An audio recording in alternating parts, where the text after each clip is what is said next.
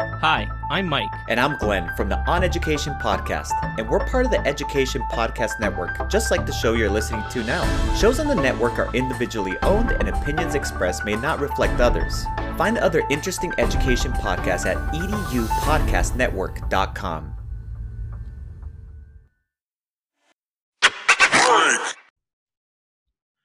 Hey guys, this is Greg Goins. I want to take just a few minutes of your time to thank you for listening to the Reimagine Schools podcast. Your support for this podcast means the world to me as I have the opportunity to talk to some of the top educators, innovators, and change agents in the field of education. And the mission remains clear, folks. We want to create better schools for kids. But now I want to come to you directly as loyal listeners of the podcast and ask for your help as we hopefully take Reimagine Schools from a podcast that comes out each week to a movement that will be regular conversation around your school. So, how are we going to do that? Well, it's going to come from you and it's going to come from the ground up as you are in your schools and you are there ready to do the work to create better schools for kids. So, this week I'm going to ask you to do a little favor for me. I want you to share this podcast with your school superintendent, your principals, and teachers throughout your school district. Help us spread the message by sharing links on social media or by telling colleagues about your favorite guests and ideas. For those not on social media, maybe you can send an email with the podcast links from the Reimagine Schools podcast or from one of our 11 listening platforms that you can find where podcasts are available. Why not even make a QR code to put up in your teacher's lounge with a link directly to podcast episodes for those that are not connected educators? Better yet, maybe it's time to form your own podcast study group. Just like a book study, a lot of districts now are forming podcast study groups, and they're using the Reimagine Schools podcast to spark those conversations. And who knows, I just might pop into a Zoom meeting with your podcast study group. All you have to do is DM me or send me your information at drgreggoins at gmail.com. So it's time to think differently and it's time to make a difference. Please help me this week spread the word Let's reimagine schools together.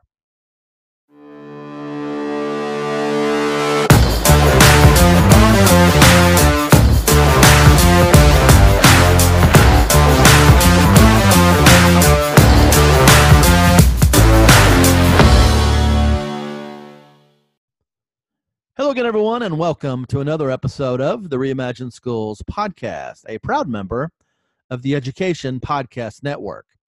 My special guest today is Star Sackstein, a popular author, presenter, national board certified teacher, and a leading voice for hacking assessment and shifting the conversation to how you can have a gradeless classroom. Star was named an ASCD Emerging Leader in 2016. She also has a wonderful TEDx talk out there. The title of that is A Recovering Perfectionist Journey to Giving Up Grades. It's a good one, so you want to check that one out. Star is the author of several fantastic books. Her most popular is Hacking Assessment 10 Ways to Go Gradeless in a Traditional Graded School. Her most recent book is about her two year journey from the classroom to an administrative position. That book is titled From Teacher to Leader Finding Your Way as a First Time Leader Without Losing Your Mind. She's also currently wrapping up her next book project that should be out in 2020. That book is all about assessment within learning centers. So you want to be looking for that wherever books are sold in 2020. Star is also a popular blogger. You can find her work at her website at misssackstein.com. You can also find her at Education Week Teacher. That blog is called A Work in Progress. She's also contributed numerous other uh, articles and publications. She's a wonderful presenter, and you can also find her giving workshops around the country. Be sure to check out that website, and you want to follow Star on Twitter at Miss Sackstein. She's a good one, folks.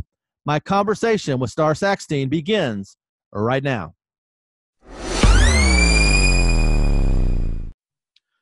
Hello again, everyone, and welcome to another episode of the Reimagine Schools podcast. I'm very excited today to have a very special guest with us who's a nationally board certified teacher. She's also a leading voice on hacking assessment and incorporating a gradeless classroom. A big welcome to Star Sackstein. How are you, Star? Hi. Hi, I'm happy to be here. I am a big fan of your work, and I'm so excited to finally get a chance to meet you and talk with you face to face. Kind of a funny story before we get going. I was in the drive-through this morning uh, trying to grab breakfast, and uh, I pull up right behind a red minivan, and of course, in the back there's a bumper sticker that says, uh, "My child is an honor roll student at insert your favorite school." And I thought, you know, that's only fitting since I'm going to talk to Star today uh, about that. And I, I, you know, I automatically go to what kind of pressure must that child face on a day-to-day basis to keep that bumper sticker uh, in the back window. So that's that was my first thought this morning for you. Yeah, you know, honestly, those stickers, honor rolls, a lot of things that um, inherently put kids in competition with each other. I, I think they're well intentioned, and there's certainly there's a long-standing tradition in most institutions, mo- you know, as young as middle school and into high school, where um, in order to make the grade, you you kind you know and then we could brag as parents about our our kids making the grade. Um, it's challenging. And as a matter of fact the district that i live in is extraordinarily traditional and watching my son go through it even though even though i don't necessarily ascribe to a lot of the things that they um, that they really hold dear um, watching him be in that system is definitely a challenge yeah, and I've heard you talk about your son, who's I think in ninth grade this year, and, and mm-hmm. I got a mm-hmm. little chuckle out of a previous interview you did. Uh, you actually gave a copy of your book, Hacking Assessment, to some of his teachers uh, not too long ago. And how are you received in your local district as someone that's an expert in some of these innovative practices that maybe people are still uh, struggling with because we know change is a hard thing to to get going? Locally, I, I don't know that so many people around here, with the exception of pockets, really know who I am. If I go to other places, they know who I am. Um, his my son's gifted and talented teacher Angela Abend actually knew who I was before Logan showed up in in her class.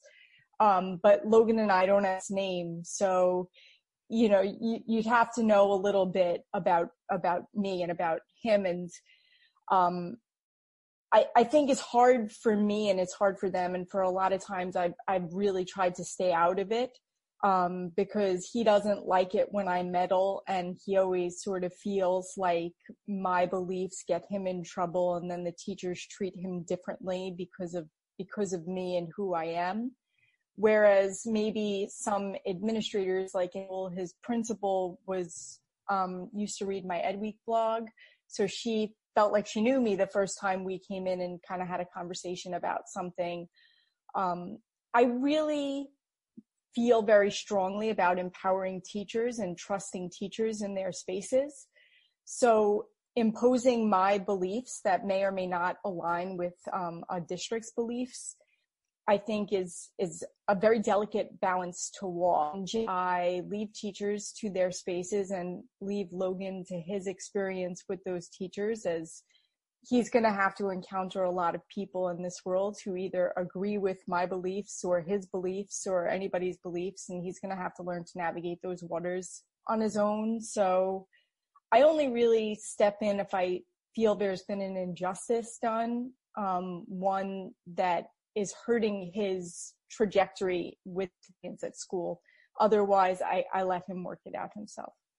You know, you're the author of many fantastic books, but probably the one that is my favorite and the one that probably blew up the biggest in 2015 is Hacking Assessment 10 Ways to Go Gradeless in a Traditional uh, Graded School. And uh, I know you've been influenced by a lot of people. I've heard you reference Alfie Kohn. I had an opportunity to actually have Alfie on this podcast about a year ago, and just really blew me away and changed the way I think about competition, think about grading. But uh, one of the things Alfie talked about when I had a chance to sit down and talk with him for a while was he says there's overwhelming re- research showing that kids think less deeply and become far less interested in what they're learning if it's reduced to a letter grade. So, can you just talk that. about that a little bit? Yeah, I think so much of what we do in school when kids are playing school is about this machine of completing tasks, completing them to the degree that we think our teacher is looking for us to complete them. And it, it, it, becomes a lot less about the learning and a lot more about completing tasks, compliance, making sure you're making deadlines, making sure you're doing things right. And there, there isn't enough space for creativity, for really thoughtful, critical thinking, um, the whole structure itself is antithetical to those things. I mean, if we were really striving for creativity, there wouldn't be a deadline. Maybe it would be a rolling deadline. Um, there wouldn't be one product that would be acceptable at the end of it. There would be room to make some choice and to make it our own all along the way. And the content itself could even be massaged for the individual learner. And I think kids learn really early on in elementary school that to win that praise from everybody around them and to be considered smart, they sort of have to do these tasks and do them with efficiency and high accuracy so that they could get to the next task until they could come home at the end of the day and play video games or you know finish their homework and do the things they really like to do watch youtube videos about you know whatever is interesting to them. And I think it's a paradigm shift that really needs to happen in schools now where we really engage kids with things they're interested in and we give them the opportunity to take a lot of different information that they're getting in the world now and there's stimulus coming from everywhere information coming from everywhere and we have to make sure that they are good consumers of what's out there and then good creators of new content that that we put out there and they're exposed to it so young now. So pretending like it's not skill sets that we need them to be really adept at handling seems a little silly almost. You know, I was talking with teachers recently about this. You know, obviously the homework debate has been at the forefront for a while now, and it should be. And again, I've changed my thinking. I've done a complete 360 on homework because as Alfie Kohn said when I talked with him, you know, it's really a second shift for parents. You know, they have to come home and, and work all night and get the homework done. But it's kind of, I kind of chuckled when I talked with teachers recently. They said, Oh, we're not calling it homework anymore. It's an extended learning opportunity. But if you're still not providing feedback, if you're still not giving a grade, it's still just meaningless work.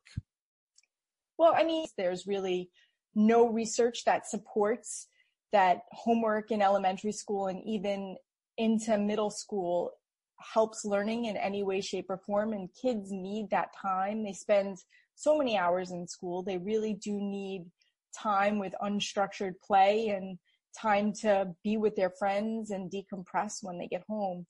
And at the secondary level, kids have such varied needs that assigning one kind of homework for everyone in this space just isn't going to do what it's supposed to do. If homework's supposed to help with practice, help build mastery, um, grading it is problematic because you don't know who actually did it. And I know that sounds horrible to say, but there are lots of moms and dads out there who are very helpful in um, how they do homework at home and projects that get done by parents. And you could tell when you look at some science fair projects how much hands have been involved by adults and all the money that comes into play to do those kinds of things like that. So I don't know. We we really do need to think about um, what what our intentions are when when we ask kids to do homework, um, what we're hoping they're going to get out of it, and then also if it actually aligns with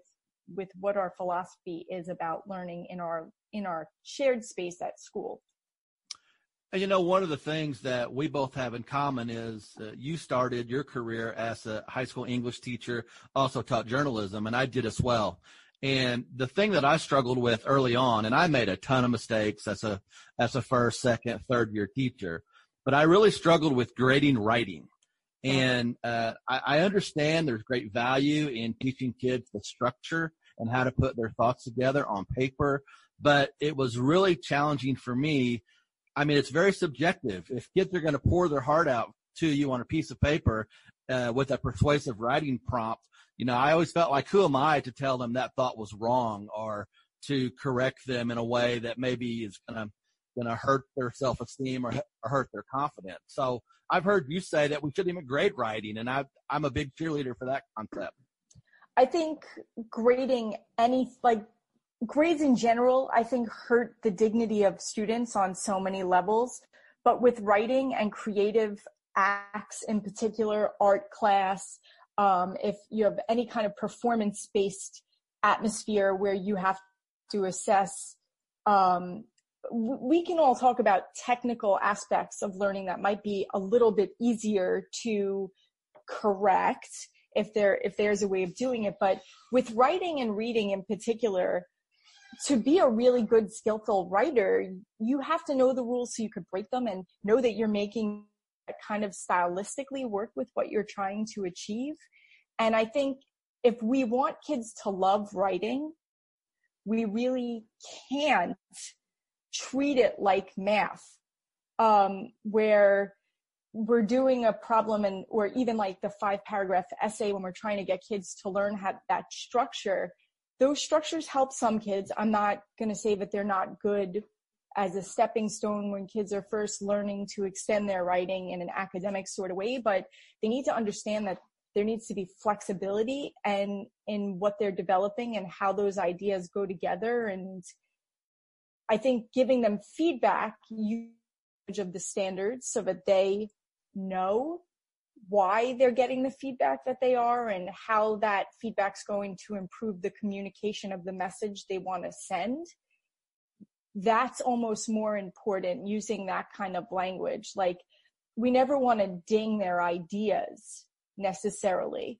We we want them to communicate those ideas with fluency and ease and um, in a way that is unique to them and is engaging to a reader if they're going to be doing that in a written word or if they're going to be doing a speech across in a way that's animated and engaging um, and and theirs which you know that's the hard part with with grading it even with a rubric is that it's so subjective. And especially as an english teacher journalism i think is a little easier because there are there are structures. If you're writing for a particular kind of section of a paper you know there are certain things that make it news or make it feature or make it opinion. And as long as those elements are in there then it could safely fit inside of that section of the you know of the um, publication you're working in. But when you're writing mm, it's it's so so subjective and we put kids off so fast by telling them they're right or wrong when right or wrong should not even be a part of that conversation. Yeah, I mean you're you're spot on, and I'm having some horrible flashbacks of teaching that five paragraph essay, which I mean that was a system that we had to teach uh, because we knew they were going to be uh, there was going to be state testing in the spring on how to write the five paragraph essay. It was a lot more enjoyable to te- teach the journalism part uh, because the kids seemed like they had a little more freedom freedom to write. So I, I share that experience with you. You know, when I when I talk with a lot of administrators, um, talk with principals, superintendents, um, this idea of authentic assessment and maybe doing something different with grading, I think a lot of people are receptive, but they they always quickly change the conversation to data driven decisions we have to make data driven decisions in order to do X, Y, and Z, whatever the big thing is they're working on. And my question, and I always get kind of a raised eyebrow, is why is that your top priority? I still don't understand why data driven decisions has to drive your thinking on a day to day basis. Well, I mean, I think it depends on what you're defining as data. Um, I think that we do make those single day as in, as as teachers and also as administrators. Um, when I was in my classroom, I would be taking the status of the class while kids were doing independent reading or while they were writing, and I'd confer with them and I would be jotting down what I notice as they're working, or if I'm in Google Docs, if I notice a trend, um, in a particular area of writing that all children seem to be struggling with, then I could say, ooh, maybe I didn't teach that so well. I need to make sure that tomorrow I do a mini lesson on how to do that better.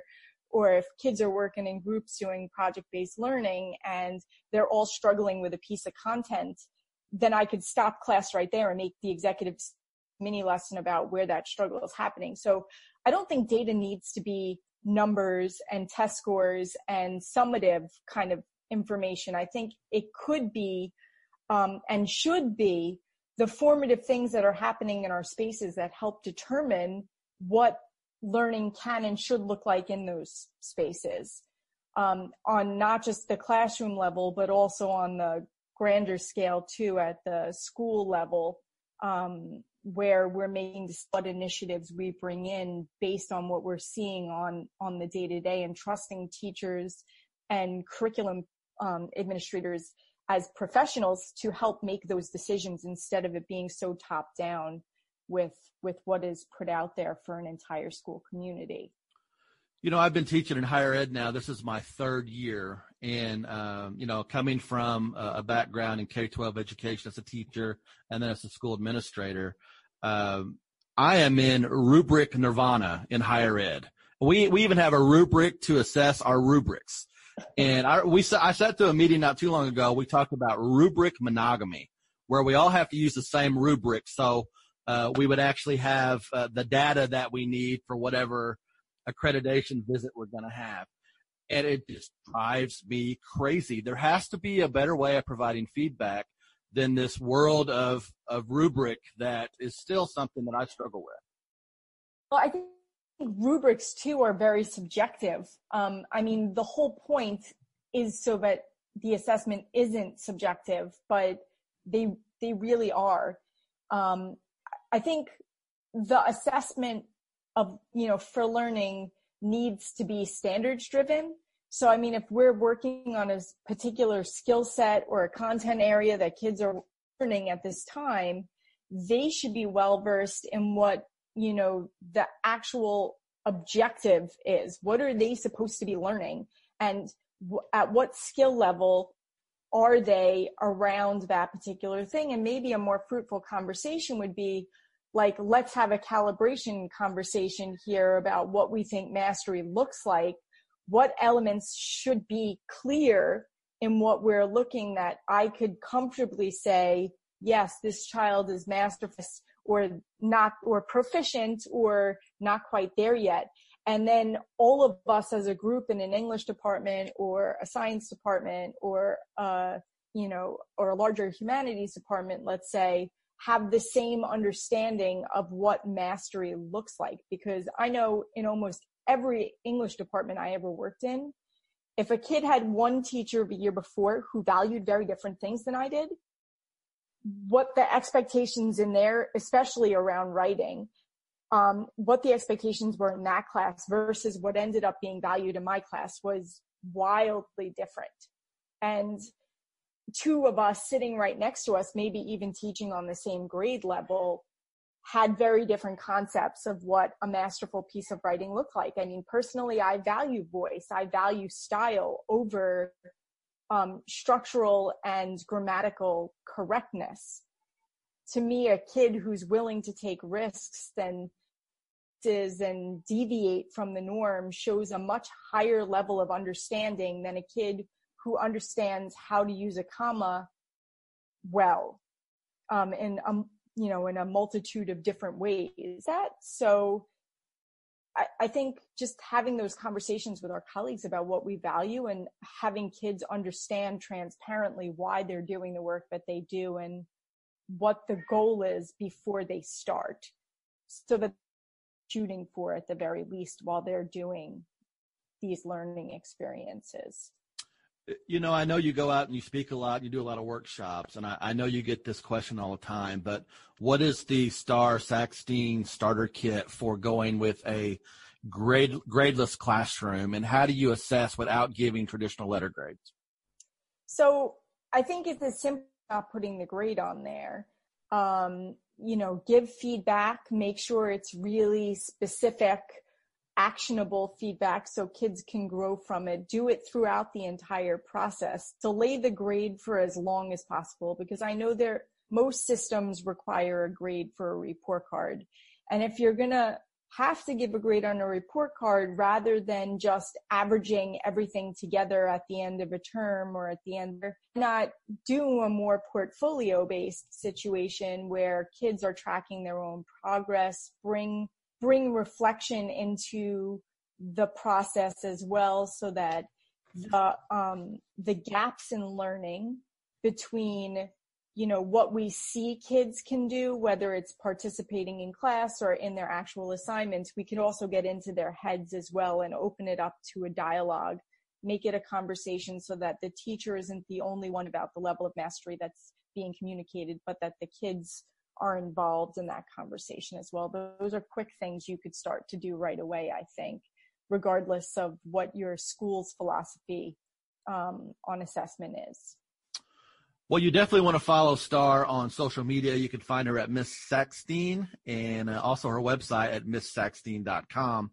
And I want to talk about the newest book you have out, the one that came out in 2019. Uh, the name of the book is From Teacher to Leader, Finding Your Way as a First Time Leader Without Losing Your Mind. So I can definitely use that, that book in my principal program because I have a lot of first time principals uh, that are coming out of our program into school leadership positions. Just talk a little bit about uh, your thinking in writing that book. So, I think for a lot of years, I was in the classroom for 16 years, and I think I worked with a really broad spectrum of really good leaders, um, maybe some not so great leaders. And maybe in my head, I was like, this looks so much easier than, you know, like I don't understand what the holdup is on a lot of things. And I think I had a lot of preconceived notions about what leadership and if I had the opportunity to be a leader, what I would do differently.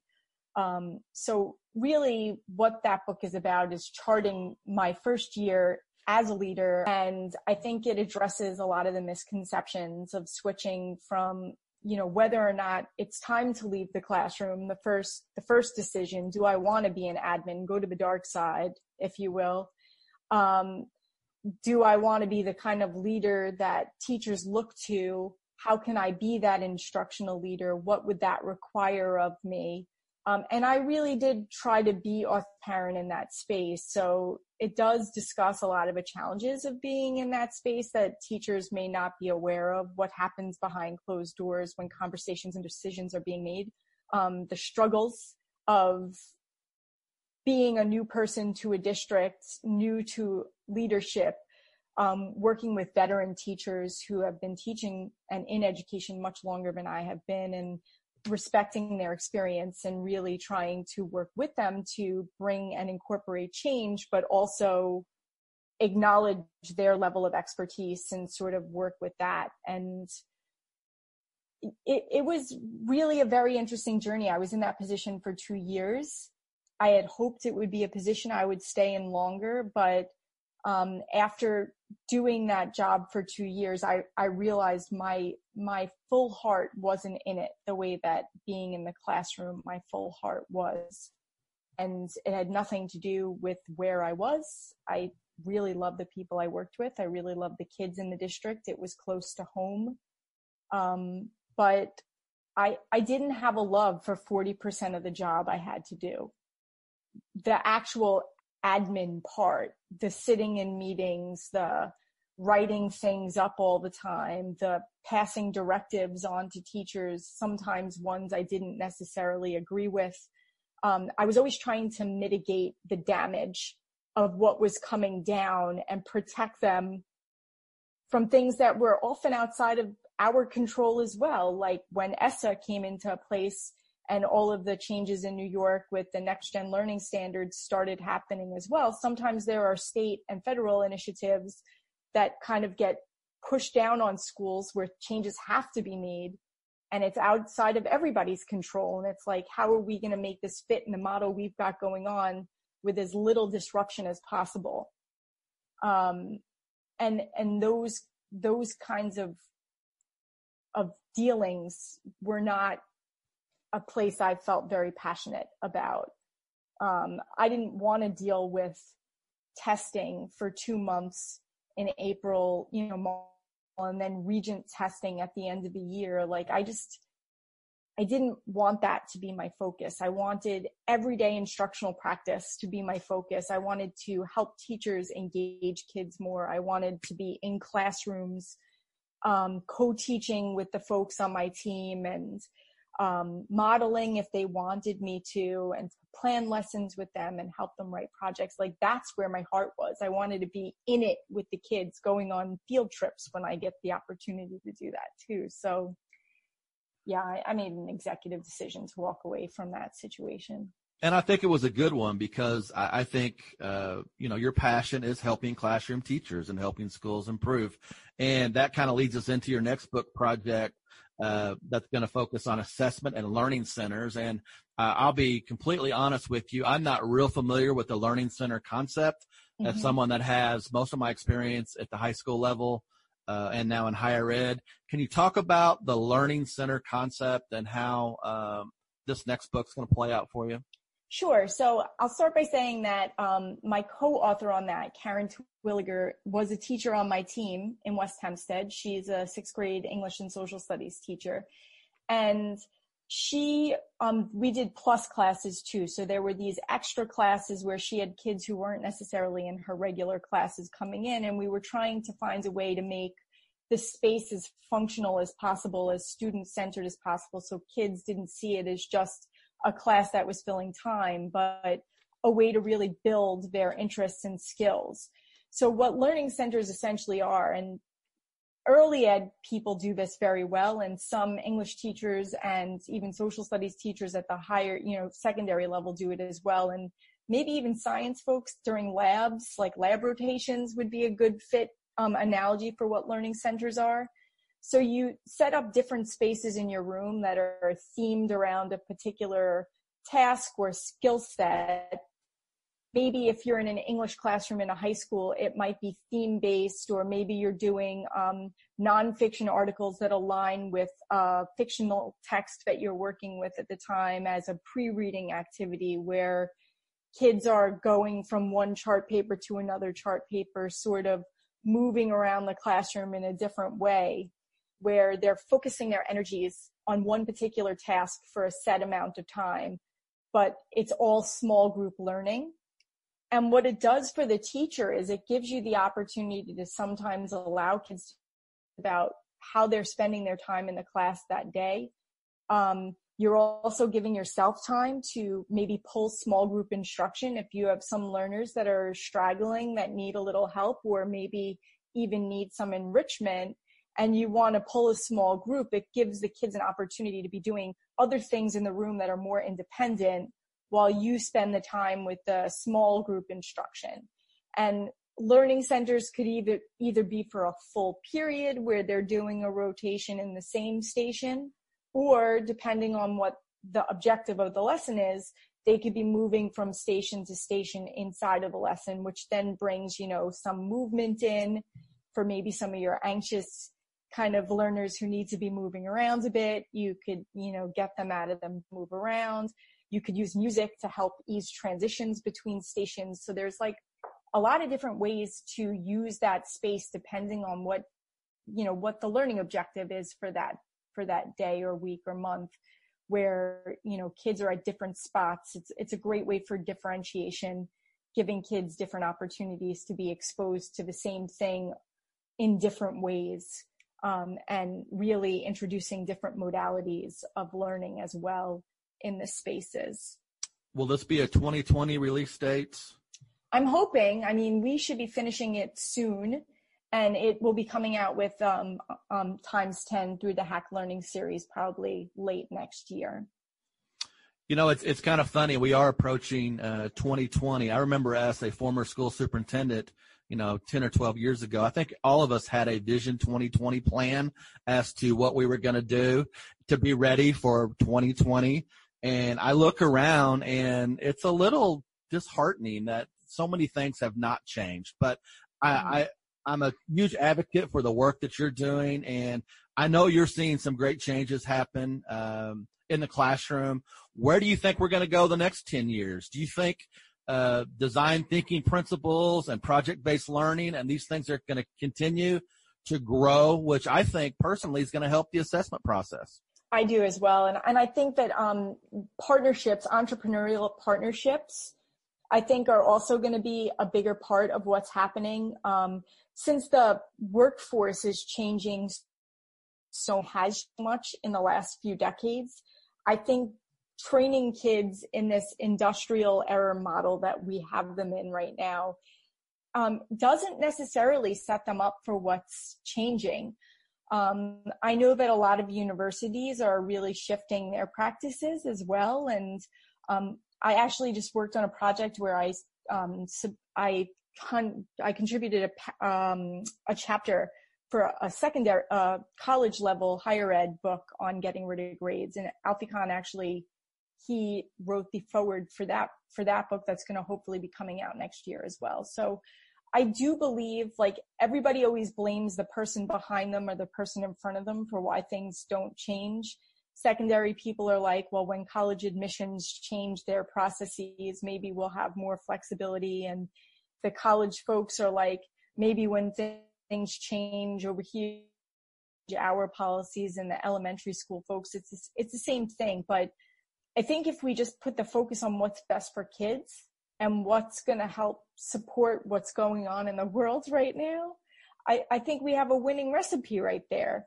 Looking at the kids in front of us, deciding what's going to be best for them and, and their whole selves, not just their academic selves, but really looking at them as whole people and speaking to their social emotional needs and really teaching them to be good players and how to work well with others and as they brainstorm ideas that are really going to be the things that propel us into the next 10 20 years of you know innovations that are coming down the line.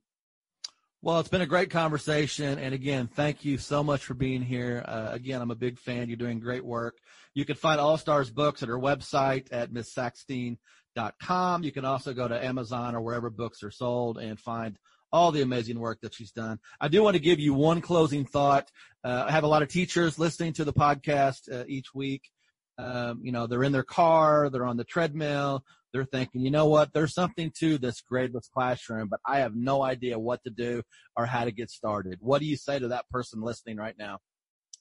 I, I think the best thing you need to do is look inward for a second and ask yourself, you know, really question your current grading practices. Why do I do what I do? What am I hoping to communicate by doing it this way? And more importantly, how effective are they? Are they doing what I hope they're going to do? And I think what we all sort of find out later is that we hope that grades communicate learning, but often they communicate compliance. So we take a good hard look at what we are grading and and why that is the focus of, of what we're doing and then maybe start shifting that conversation there. So that's a wrap, folks, on this episode of the Reimagine Schools podcast. A big, big thank you goes out to my guest today, Starr Sackstein. She's an amazing person and has some great resources. If you're a school leader or a classroom teacher looking for ideas on assessment and how to go about creating a gradeless classroom, she's the real deal, folks. As always, thanks for listening. And remember, always do what you can in your school and community to create better schools for kids.